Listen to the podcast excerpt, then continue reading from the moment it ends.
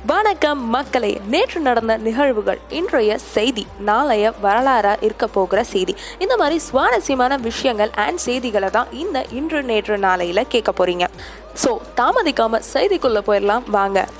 இன்னைக்கு இருபத்தி இரண்டு ஜூன் இரண்டாயிரத்தி இருபத்தி ஒன்று இன்று நேற்று நாளையில் இன்றைய முதன்மையான செய்தி புது கமிட்டி தமிழக நிதிநிலையை சீர் செய்ய ஐந்து வல்லுநர்கள் குழு அமைக்க முடிவு. சட்டசபையில் கவர்னர் அறிவிப்பு. இந்த கமிட்டியில் அப்படி யார் முதல்ல வரப்போறா? அப்படி என்ன ஸ்பெஷல் அவங்கள பற்றி அப்படின்னு கேட்டிங்கன்னா இந்த வல்லுநர் குழுவில் ஃபர்ஸ்டாக இருக்கிறது ரிசர்வ் வங்கியின் முன்னாள் கவர்னர் ரகுராம் ராஜன். இவர் நம்மளுக்கு தெரியுமோ இல்லையோ ருபீஸ் நோட்டில் நம்ம நிறைய வாட்டி இவரோட சைனை பார்த்துருப்போம். அது மட்டும் இல்லைங்க இவர். அது மட்டும் இல்லைங்க இரண்டாயிரத்தி ஏழு எட்டாம் ஆண்டில் சர்வதேச அளவில் பொருளாதார தேக்கம் வரும் அப்படின்றத முன்னாடியே கணிச்சு சொன்னவர் இவர். அப்போ இவர் என்ன ஜோசியக்காரா அப்படின்னு கேட்டிங்கன்னா கிடையாது. இவர் ஒரு கிரேட்டஸ்ட் எக்கனாமிஸ்ட் இது மட்டும் இல்லாமல் டைம் இதழோட இரண்டாயிரத்தி பதினாறாம் ஆண்டின் உலகின் தலை சிறந்த நூறு பேர்ல ஒருவராக இவர் தேர்ந்தெடுக்கப்பட்டிருக்காரு. வாவ் தட்ஸ் கிரேட் அப்படின்னு சொல்லிட்டு இருக்கும்போதே மற்ற நாலு பர்சனாலிட்டிஸ் அதுக்கு சலைச்சவங்க இல்லை அப்படின்னு சொல்ற மாதிரி வேற லெவல் பர்சனாலிட்டிஸாக இருக்காங்க. நெக்ஸ்ட் வர்றது அரவிந்த் சுப்பிரமணியம். மத்திய அரசோட தலைமை பொருளாதார ஆலோசகராக செயல்பட்டவர். மூணாவது டாக்டர் எஸ் நாராயணன் மத்திய அரசின் முன்னாள் நிதி துறை செயலாளர். நாலாவது ஜீன் ட்ரெஸ். பொருளாதார துறையில் இந்தியாவிலிருந்து நோபல் பரிசு வாங்கின அமர்த்தியா சென்னோட சேர்ந்து இவர் ஒரு புக் எழுதியிருக்காரு எக்கனாமிக்ஸ் ரிலேட்டடாக fifth the rock star Esther Duflo ரெண்டாயிரத்தி பத்தொம்போதாம் ஆண்டுக்கான நோபல் பரிசு பெற்றாங்க பொருளாதாரத்தில்.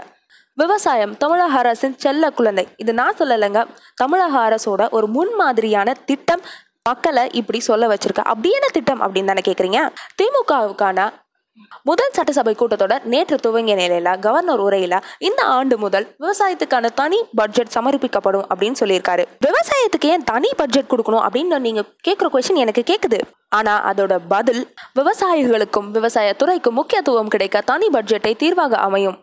அப்படின்னு நான் சொல்லலைங்க. இந்த துறையோட வல்லுநர்கள் சொல்கிறாங்க இந்த விவசாய பட்ஜெட் இந்தியாவில் நம்ம தான் ஃபர்ஸ்ட் டைமாக கொண்டு வந்திருக்கோமா அப்படின்னு கேட்டிங்கன்னா கிடையாது. கடந்த இரண்டாயிரத்தி பதினொன்று பன்னெண்டில் கர்நாடக மாநிலமும் இரண்டாயிரத்தி பன்னெண்டு பதிமூணில் ஒடிசா மாநிலமும் தனி விவசாய பட்ஜெட் தாக்கல் செய்ய பழக்கத்தை ஆரம்பித்தன தனி பட்ஜெட்னால என்ன பலன் அப்படின்னு கேட்டிங்கன்னா விவசாயத்திற்கு தனி அட்டென்ஷன் கிடைக்கும். அது மட்டும் இல்லாமல் விவசாயத்தை சார்ந்த பல துறைகள் இதனால் ஆட்டோமேட்டிக்காக வளரும். நேற்றைய செய்தியில முதன்மையான செய்தி நாடு முழுதும் நேற்று ஒரே நாளில் எண்பது லட்சம் டோஸ் கொரோனா தடுப்பூசி மருந்து மக்களுக்கு செலுத்தப்பட்டுள்ளதாக மத்திய சுகாதார அமைச்சகம் தெரிவித்துள்ளது. அது மட்டும் இல்லாமல் தமிழகத்தில் ஒன்று புள்ளி ஒன்று மூணு கோடி மக்கள் பேருக்கு தடுப்பூசி போடப்பட்டுள்ளதாக சென்னை உயர்நீதிமன்றத்தில் தாக்கல் செஞ்ச ஒரு வழக்குக்கு தமிழக அரசாங்கம் பதிலளித்துள்ளது. அடுத்த செய்தி பிளஸ் டூ தேர்வு எழுத விரும்பும் மாணவர்களுக்கு ஆகஸ்டில் தேர்வு. ஹையா ஜாலி அப்புறம் என்னோட சிப்ளிங்கும் கண்டிப்பாக டுவெல்த் எக்ஸாம் எழுத போறா அப்படின்னு நீங்கள் சந்தோஷப்பட்டீங்கன்னா உங்ககிட்ட எனக்கு ஒரு கேள்வி இருக்கு. உங்களோட சிப்ளிங் ஸ்டேட் போர்டு எக்ஸாம் எழுதுறவங்களா அப்போ உங்களால் சந்தோஷப்பட முடியாது. ஏன்னா இது சிபிஎஸ்இ ஸ்கூல் பசங்களுக்கு மட்டும்தான். பிளஸ் டூ மாணவர்களுக்கு விகிதாசார அடிப்படையில் வழங்கப்படும் மதிப்பெண் மதிப்பீடு முறையில் திருப்தி இல்லாதவர்களுக்கு ஆகஸ்ட் பதினைந்து முதல் செப்டம்பர் பதினைந்துக்குள் இம்ப்ரூவ்மெண்ட் எனப்படும் மதிப்பெண் அதிகரிப்பதற்கான தேர்வு நடத்தப்படும் என உச்சநீதிமன்றத்தில் சிபிஎஸ்இ தெரிவித்துள்ளது.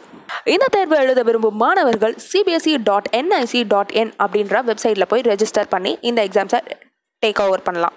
அண்ட் ஒரு ஸ்பெஷல் நோட் என்ன அப்படின்னா இந்த தேர்வில் பெறும் மதிப்பெண்கள் இறுதி மதிப்பெண்களாக கருதப்படும். நாளைய செய்தியில் முதன்மையான செய்தி. இவ்வளோ சொல்கிறாளே ஏதாவது ஸ்போர்ட்ஸ் ரிலேட்டடாக சொல்கிறாளா அப்படின்னு நீங்கள் திட்டினது எனக்கு நல்லாவே கேட்டுருச்சு. ஸோ ஸ்போர்ட்ஸ் ரிலேட்டட் நியூஸ் தான் இது. அடுத்த மாதம் ஜூலை இருபத்தி மூணாம் தேதி ஆரம்பிக்கவிருக்கும் டோக்கியோ ஒலிம்பிக்ஸ்க்கான கவுண்ட் டவுன் ஆரம்பிக்கப்பட்டது. Thirty one days to go for the Tokyo Olympics இந்த டோக்கியோ ஒலிம்பிக்ஸ்ல ஐம்பது சதவீதம் அல்லது அதிகபட்சமாக பத்தாயிரம் உள்ளூர் ரசிகர் மட்டுமே அனுமதிக்கப்பட உள்ளனர் பார்வையாளர்களாக. வில்வித்தை பேட்மிண்டன் டென்னிஸ் கால்பந்து வாலிபால் உட்பட மொத்தம் முப்பத்தி மூணு வகையான விளையாட்டுப் போட்டிகள் ஐம்பது பிரிவுகளில் நடத்தப்பட உள்ளன.